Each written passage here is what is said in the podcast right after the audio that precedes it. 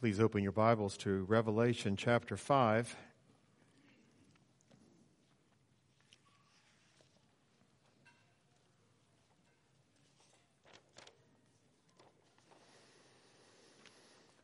A few weeks ago, I had to explain to you young people that uh, we used to have phones in our houses hung on the wall. And uh, now I have to explain to you that we used to read the newspaper. There would, newspapers would come to almost every house, sometimes twice a day. And uh, well informed people would read the newspaper twice a day. A significant part of the newspaper was the want ads. people could sell things in the want ads. That's before, before all the ways that you sell things on eBay and, uh, and so on. People advertised in the newspapers. If uh, when they needed someone to fill a job position, then they would put uh, employ, in, under the employment column in the newspaper would give some want ads, and there would be something like this. So I'm going to perform a little uh, a little test on you that's a little like Jeopardy, so that I, I kind of give you the answer, and then you ask what is the role that is trying to be filled here.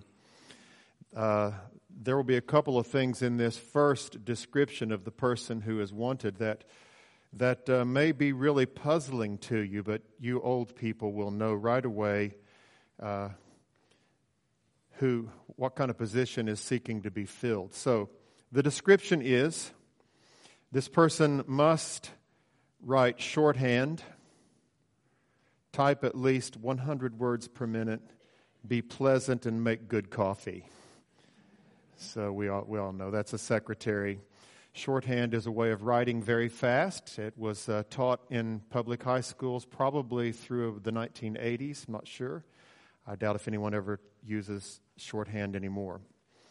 Uh, here is a real, a real advertisement. Some of you may recognize this. They, uh, the advertisement was seeking young, skinny, wiry fellows expert riders under 18, willing to risk death daily, orphans preferred. $25 per week. Who knows, who knows what that is for? Okay, one person knows. Two people know. That's, that's advertisement for Pony Express riders. Yeah, willing to, willing to risk death daily, $25 a week. Man, that was a lot of money. now here is a here's a description, and then you know the what what position is seeking to be filled.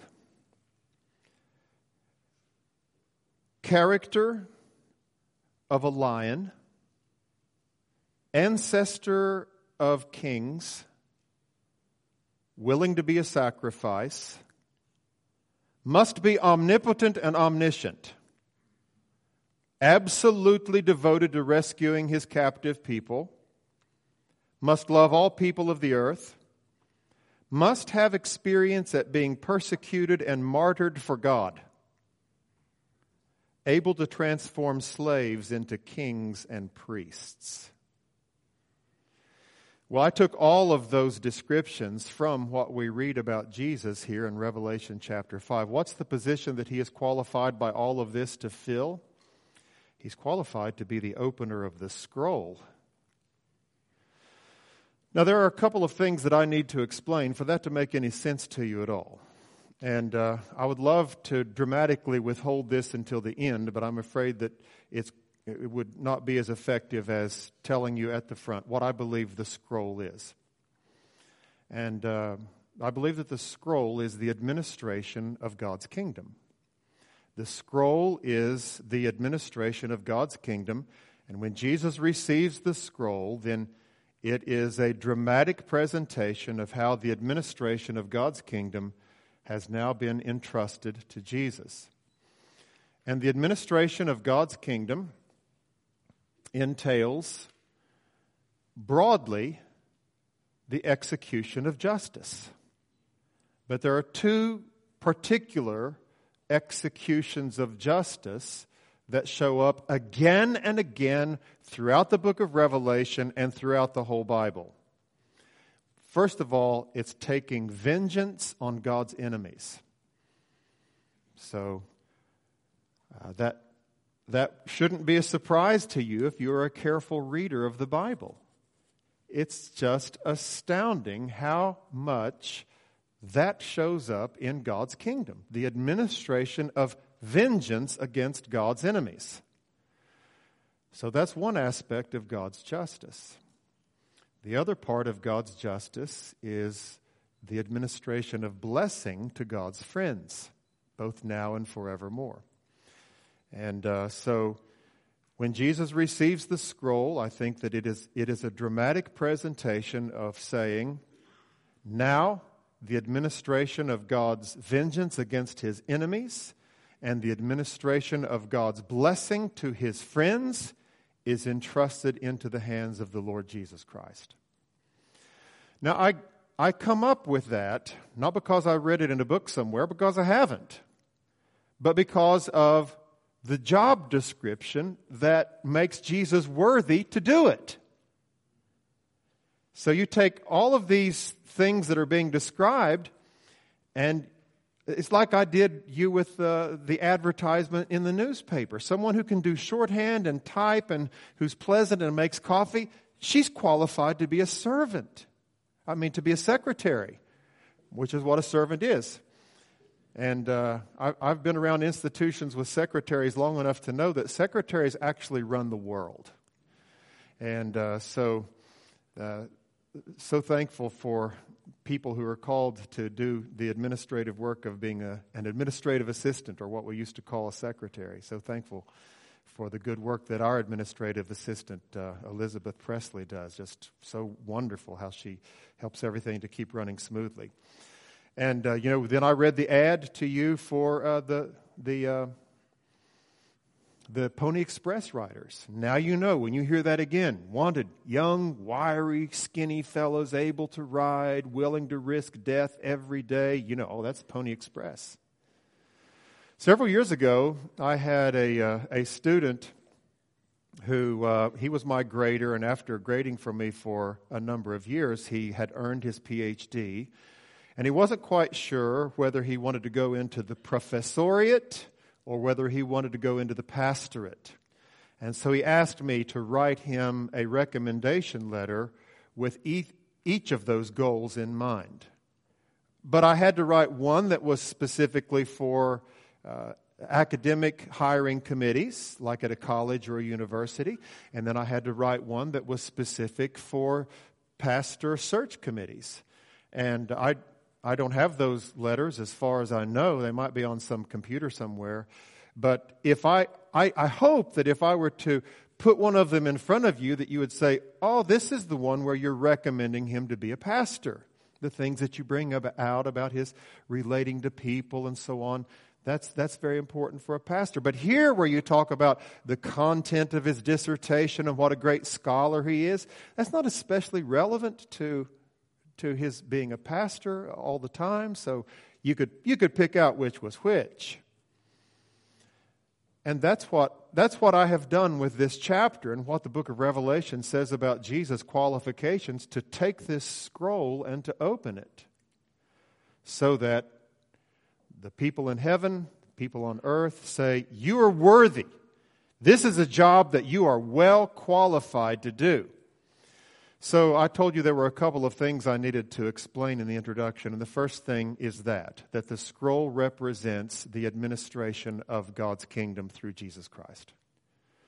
And the second thing that I need to explain to you is what the word worthy means. Because that's one of those words. Maybe today was the first day that you found out what hallelujah means. Maybe you've never thought about what worthy means. And I think that there are at least three ideas that are embedded in worthy. The first idea is that you are capable, and the second idea is that you are qualified, and the third idea is that you are deserving. So, capable, qualified, and deserving. When we say that Jesus is worthy, then we are saying you are capable of doing this job you're qualified to do it, and you are deserving to have this position entrusted into your care. So uh, let's, let's suppose that uh, one day I hear a chainsaw buzzing in my yard and I look out and there's some, there's some yahoo out there cutting down my favorite walnut tree. I have, I have a tree in my yard. Man, it's a gorgeous walnut tree. I'm, we're planning on moving this, this spring or summer, Lord willing. I hate, to move, I hate to move off and leave that walnut tree. I really do. I love the walnut tree. And some guy's out there with chainsaw. And I go out and I say, What are you doing? Uh, who told you to do this? And he said, Well, I, I've just got this chainsaw, and your neighbor told me that he'd like for me to cut this down. I said, Look, just the fact that you have the capability to cut down my tree doesn't give you the right to do it. But capability is one part of worthiness. And then I say, Well, you, you've already started to butcher the thing now. I mean, go ahead and cut it down, but cut it down so that I can take the log and have it sewn into, uh, into boards. I, I, would like to use the boards of this tree for something. And uh, so now I've qualified him. I have given him the authority to do it. And, uh, but in the process of cutting down the tree, he splits the tree very badly and it falls on my house. And, uh, and I said, I'm, I'm not going to pay you for this job. I hope you have insurance. You are not worthy to receive payment for this because, I mean, he, he was capable, he had the chainsaw, he was qualified because I gave him the authority to do it, but he wasn't worthy. He hadn't done it in the way that a, a competent tree surgeon is supposed to do it. But when we say that Jesus is worthy, we are saying you have the capacity to do this job. And you have the proper authorization. You are qualified. God is handing this scroll over to you and you are the only person in the universe who is capable of doing it well. You are worthy of, you, you deserve this. So you are deserving of this. In order to help us appreciate the fact that Jesus is the only person who is worthy to administer God's kingdom, there is first of all a, a call to see if anybody else can do it. So let's see what it says in Revelation chapter 5 and verse 1. Then I saw on the right hand of him who was seated on the throne a scroll written within and on the back, sealed with seven seals. So, back in those days, important documents would uh, be sealed. Uh, they would drip some wax uh, from a candle onto uh, the edges of a paper, and then an important person would uh, impress his ring or something like that into the seal. You can still buy little fancy seals like that at stationery shops or shops that sell stationery. You can get a little, little wax and melt a little wax on the back of your envelope, and then you can have a, a little seal that you impress on that. It looks real classy. And uh, this this document is sealed with seven seals. Not just anybody can open it. That's what a seal said. A seal said this is an official document, and only the person who is worthy can open this document. And this seal has seven seals on it. And uh, so now we see the, uh, the trial. Is there anybody else who, who can do this? In verse 2 it says, And I saw a mighty angel proclaiming with a loud voice, Who is worthy? Remember, who's capable, who's qualified, who's deserving, who is worthy to open the scroll and break its seals? And no one in heaven or on earth or under the earth was able to open the scroll or to look into it. I can just imagine the, the silence that uh, was allowed to reign in heaven when the angel says, Who is worthy? Perhaps one of the great and mightiest seraphim looks towards the other, and the other one just nods his head, No, I can't do it. And perhaps the, the great and mighty Gabriel turns his face towards Michael, the archangel. Michael, are you going to try it? Michael says, No, I'm not worthy. No one in heaven. And then I whatever, whatever great ones were upon the earth and walking in fellowship with the Lord at that time. Any of you want to come and try to take over this scroll? And all of the saintly people on earth just bowed their heads, no. What about the people under the earth? What about all the people who have died? What about all the people who have walked with God in days gone by? Any of you? Moses? No, Moses says. David? No, David says. Elijah, Elisha, you great prophets of old. Any of you? No, none of them. And John begins to cry. So, verse 4, he says, And I began to weep loudly because no one was found worthy to open the scroll or to look into it. I mean, you, not only can you not break the seals on this scroll, you can't even look into it. Don't even get near that scroll. You, nobody is worthy. And so John thinks, well, how is, how is the administration of God's kingdom going to take place? Remember, the book of Revelation is written to people who are being sorely persecuted. And at this time in history, the persecution is primarily coming from the Jews. It's primarily coming from the, cent- the central city of Jerusalem. And, uh, and so John is wondering isn't God going to administer his justice? Jesus had said that not one stone is going to be left on another, that's all going to be thrown down. Jesus has said, Behold, your house is left to you desolate. When Jesus was in his last week of life, he cursed the fig tree and he said, Never may you bear fruit again. When Jesus was on the earth, he said, What will the owner of the vineyard do to these people who have treated his servants and his son so badly? And the answer was given, He will come and He will destroy those people. But it all hasn't happened yet. And John's looking for it to happen, and John is looking for the justice. There are saints on the earth who have been persecuted and who have even been killed by this center of persecution in Jerusalem. And they're crying out from beneath the altar. We'll see them soon. O Lord, O sovereign Lord, holy and true, how long before you will judge and avenge our blood on those who dwell on the earth? And then they were each given a white robe and told to rest a little longer until the full number of their brothers should be fulfilled who were to be killed just as they had been. But how long? Oh no, John says. Oh no, there's no one who is worthy to, to bring this about. And then in verse 5, one of the elders said to me, Weep no more. Behold, the lion of the tribe of Judah, the root of David, has conquered so that he can open the scroll and its seven seals. Now, that's the beginning of the qualifications for someone who is going to be able to administer God's kingdom. He has to be the, he has to have the character of a lion. I think this is not merely the fulfillment of a verse of Scripture, although it is that. In fact, I think that it would be instructive for us to turn back to Genesis chapter 49 and see where this phrase comes from.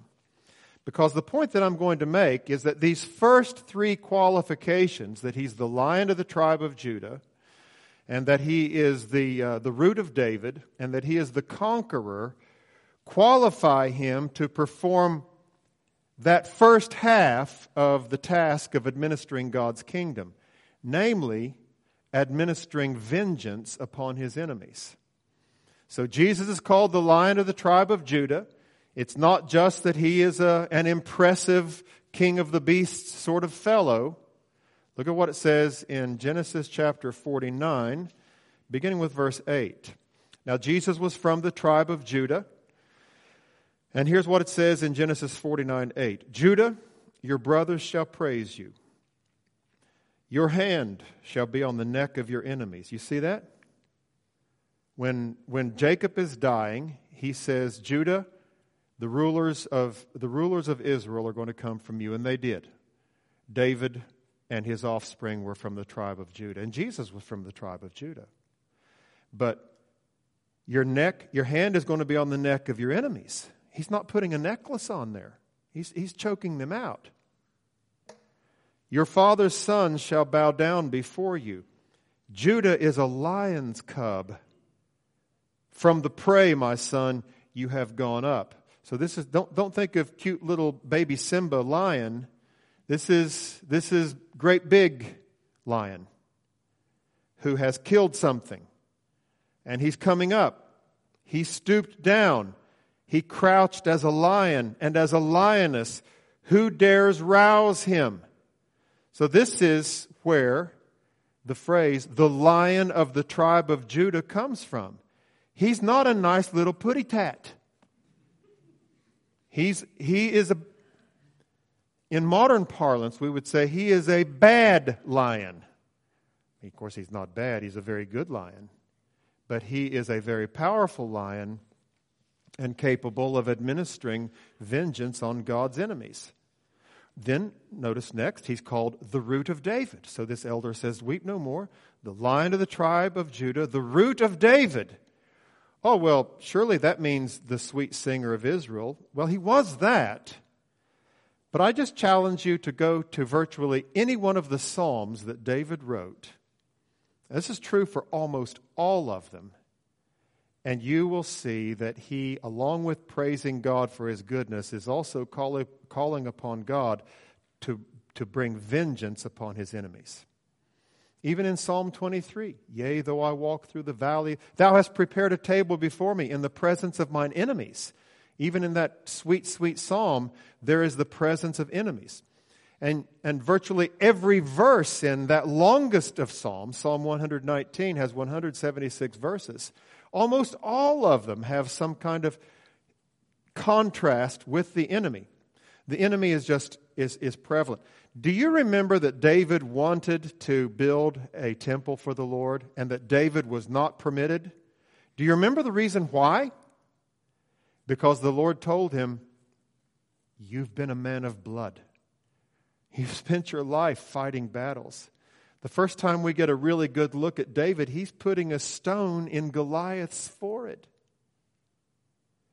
And David was a mighty man of battle. When Absalom, his son, rebelled against him and David had to flee from the city, counsel was given to, uh, to immediately go out and attack, attack David. Immediately go out because uh, he, He's, he's confused. His forces are not ordered. If you're going to win, Absalom, now is the time. Because if you give him time to regroup, you know what your father's like. He's a mighty man of battle. Wow, where did a guy like that come from? And you Bible scholars will know, well, he came from the family of Jesse. That's not the point of this passage. The point of this passage is Jesus is the root that produced this mighty man of battle, this man who was able to administer vengeance against God's enemies. So, who's worthy to open the scroll? Well, it's got to be somebody who is capable of administering justice on God's behalf and wreaking vengeance upon his enemies. Well, here is the lion of the tribe of Judah. Here is the root of David. And then the third thing that is said about him here is that he has conquered. So he, he has already conquered mightily. And we can read about some of his conquests in the Bible when he uh, was crucified on the cross, and surely the, the devil thought that he was winning the victory now. But in fact, Jesus was crushing the serpent's head, and on the third day, his victory was apparent. And uh, Jesus has already conquered the devil and bruised his head. That's the kind of guy that must be able to open the scroll. And so this elder says to John, don't, don't cry. There's somebody who can do it. But there's only one. And so look at verse 6 as we continue to look at the qualifications and capabilities and worthiness of Jesus, his deservedness. It says in verse 6 And between the throne and the four living creatures, and among the elders, I saw a lamb standing as though it had been slain. Now, I've seen, I've seen some depictions of what, a diagram of what this is supposed to look like. And my conception differs from the diagrams. So the way I think of it is here is the throne in the middle, and then around the throne are the 24 elders, and then outside of that are the four living creatures. So that's, that's the way that I read, especially chapter 4. And so uh, it, it's, not a, it's not a huge deal, but I, I, I think that the point is being made that he has come from the people of God, that he is an unlikely candidate. It wouldn't be so surprising if one of these mighty creatures who has the face like a lion, or another one who has the face like a, a man, or one who has a face like an eagle, or another who has a face like an ox, it wouldn't be so surprising if one of these come up. But here comes someone from people. Remember, the 24 elders represent the saints from the Old Testament and the New Testament, represented by the 12 tribes of Israel and the 12 apostles. So here he comes from people and then to make it even more unlikely, he's a lamb who has been slain. Now, I don't think that here it's supposed to refer to his meek character. I think that it refers to his sacrificial character. But still, it's, it's kind of a surprise. He has been willing to be sacrificed, and he's the one who can take the scroll. When I start thinking about uh, the triumph of underdogs in the victorious days. I mean, I can just almost think of endless illustrations, but let me, let me see if I can get one for each of you. Not everybody in here, but uh, so have you ever seen uh, either either on on stage or the movie of uh, the Phantom of the Opera? So at the beginning of the Phantom of the Opera, there's a very good opera singer who gets her feelings hurt and she decides that she is not going to perform the part. And they've got a performance that night. And then the, the woman who is in charge of the chorus girls says, Christine Danier, she's been practicing the part. She can do it. And it's like, oh no, not Christine Danier. And, uh, but then I love the way they do it in the movie. I've seen it, I've seen it on stage too, but I love the way they do it in the movie. So here's this girl who has just been in the chorus, and it comes and uh, it shows her dressed up sparkly, and she starts thinking, Think of me, think of me waking. And, uh, and it's all going so great, and it shows the audience, and then she finally hits that, that last note, which I'll have Jim Bob do tonight. and uh, it just uh, it's a thunderous success.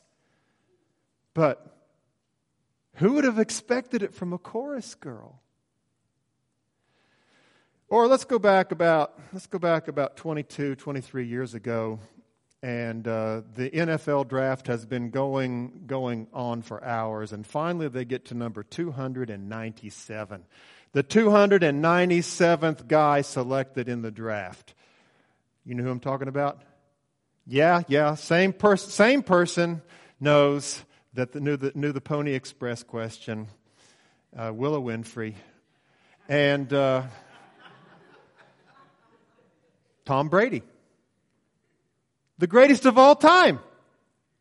Tom Brady selected 297th in the draft. Now look at him. One of my favorite stories has to do with one of my favorite preachers. There was this young fellow in Wales who became a follower of Jesus. When he became a follower of Jesus, some of his old buddies beat him up so bad that they, they, they poked out one of his eyes. His one eyed. Chris, his name was Christmas Evans. One eyed Christmas Evans. And back in those days in Wales, they would uh, have these meetings where thousands of people would gather to hear preachers. And, and Christmas Evans was at one of those meetings, not as a speaker, but as just an attender in the congregation. And uh, there were two really well known preachers who were scheduled to preach later on that day. But one of the, one of the warm up guys had not showed up.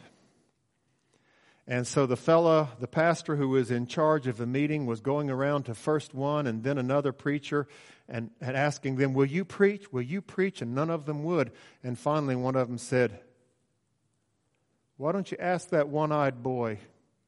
Mention the town he was from. Why don't you ask that one eyed boy? I've heard he can preach. Christmas Evans agrees. People don't know who Christmas Evans is. They go, It's outdoors. Some of them go scattering off under the trees to have their lunch, and people not paying much attention. And then he starts preaching. And the fire of God falls.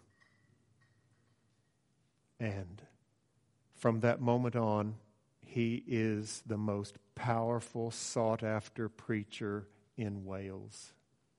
But who would have expected it? If I'm connecting the story correctly, he lived a couple of hundred miles from this meeting and he never had a horse, and so he walked all the way. And who would have thought, seeing this, this ugly little no neck man stumbling along that dusty road, here is God's chosen servant. That's the kind of contrast that's here. Who would have looked that day on the cross of Calvary, that man with blood running down his face and blood dripping off of his back and nailed to a cross, who would have suspected one day this young man is going to walk up to the throne of God Almighty and take the scroll of the administration of the kingdom of God out of his hand? But that's who John sees. Then I saw between the throne and the four living creatures and among the elders a lamb standing as though he had been slain. He's, he's been slain, but he's standing. He has arisen from the grave. Maybe that song has this in mind when it says, Rich wounds, yet visible above, in beauty glorified. There stands Jesus. Obvious that he has been crucified, but he is standing. Between the throne and the four living creatures and among the elders, I saw a lamb standing as though it had been slain, with seven horns and seven eyes. Now, what does that mean? Well, in my qualification, I gave you the interpretation. The seven eyes mean that he knows everything. Seven is the number of perfection. And a person who has seven eyes is able to administer justice perfectly. He knows just exactly what needs to happen. And the seven horns, when you read about horns in the Bible, it is almost always a symbol of power. If you're afraid of cows and you have to walk through a pasture, the one that you're most afraid of is the one that has the biggest horns. If there's, if it's a, a field full of black Angus and Herefords and there's one longhorn in there, you're going to keep your eye on that longhorn because you don't want to deal with those horns. And that is a symbol of power. So when Jesus has seven horns, it means that he has all power. So the fact that he has seven eyes means that he's omniscient. The fact that he has seven horns means that he's all powerful. Now, this is a great place to say that this is a symbol when you get to heaven and you see Jesus, I don't think you're going to see him have seven eyes plastered across his forehead and seven horns sticking out of his head. This is a symbol that means he knows everything. He's omniscient and he has all power. He is omnipotent. But he is the one who is, now do you see? You're getting more why he's worthy? He has seven eyes, which are the seven spirits of God sent out into all the earth. He knows. Jesus Jesus sees it all. His Spirit, His Holy Spirit, has been sent to the earth. And he went and took the scroll from the right hand of him who was seated on the throne. If you just if you just let the drama build up the way that it's built up here, this is one of the most stunning moments in the Bible. He goes and he takes the scroll from the right hand of him who is seated on the throne. And when he does, man, praise just breaks out. And so we have we've seen first of all that there was an announcement that showed that only one person was worthy. Now we've seen the qualifications and the capabilities of this person. Now let's see that he is deserving to receive all the credit for what he is about to do. Verse 8 And when he had taken the scroll, the four living creatures and the 24 elders, elders fell down before the Lamb. now, this is not the only time in the Bible where someone falls down to worship someone who has done something good. I meant to say, not the only time in the book of Revelation. Twice in the book of Revelation, John says, and when the angel showed these things to me, I fell down at his feet to worship him. But he said to me, You must not do that. I am a fellow servant with you and with your brothers the prophets and with all who keep the, keep the precepts of this book. Worship God. That happens twice. The rule is you're not supposed to bow down and worship anybody except God. That's the rule. But here are people in heaven, and you see who they're falling down and worshiping? They're falling down and worshiping the Lamb. They're falling down and worshiping Jesus. They're giving to Jesus what is due to God alone because Jesus is God. And they are each holding a harp, which symbolizes their praises, and golden bowls full of incense, which are the prayers of the saints. And so Jesus Jesus taking the scroll is an answer to the prayers of the saints. This will show up again that incense represents the prayers of the saints. Do your prayers matter? Your prayers are heard in heaven. This shows that the prayers of saints are considered and offered in heaven. And they fall down and they worship. They sing a new song. Now, we saw an old song in chapter uh, 4 it was a song of creation. Uh, but now this is a new song. Worthy are you to take the scroll and to open its seals, for you were slain, and by your blood you ransomed people for God. Now that's something that makes him qualified. He is willing to sacrifice himself for the good of his people. By his blood, he ransomed people for God. He knows how to love people. He knows how to reward God's friends. And he loves peoples not just from one nation, but from every tribe and language and people and nation. And he knows how to transform people. And you have made them a kingdom and priests to our God, and they shall reign on the earth. So the four living creatures and the 24 elders give their praises to Jesus. You are worthy, they say, to take this. But now the party gets bigger, bigger, a lot bigger. Verse 11 Then I looked and I heard around the throne and the living creatures and the elders. So now we're outside that little diagram that I gave you throne, elders, living creatures. And then he hears something. Then I looked and I heard around the throne and the living creatures and the elders the voice of many angels, numbering myriads of myriads and thousands of thousands. What a wave of song that must have been. I grew up in a church that was a real singing church. I mean, when visiting preachers came, they always comment on, on how heartily the people at Storms Creek Missionary Baptist Church sang. Uh, and in, in recent months, the singing at Bullitt Lick has just been getting better and better as people are singing, and uh, it, it's, really, it's really moving. But when I was a, a boy, my dad would sometimes, uh, virtually every year, would take my, me and my sisters and my mom to a Bible conference in, uh, well, there was one in Lexington, Kentucky. And at that, at that Bible conference, there might be six or seven hundred people. And then we would go to another Bible conference near Detroit, Michigan, and there might be seven or eight hundred people there. And to hear that many people singing when you're used to hearing just a hundred people sing. What a powerful, moving experience it was. But can you imagine?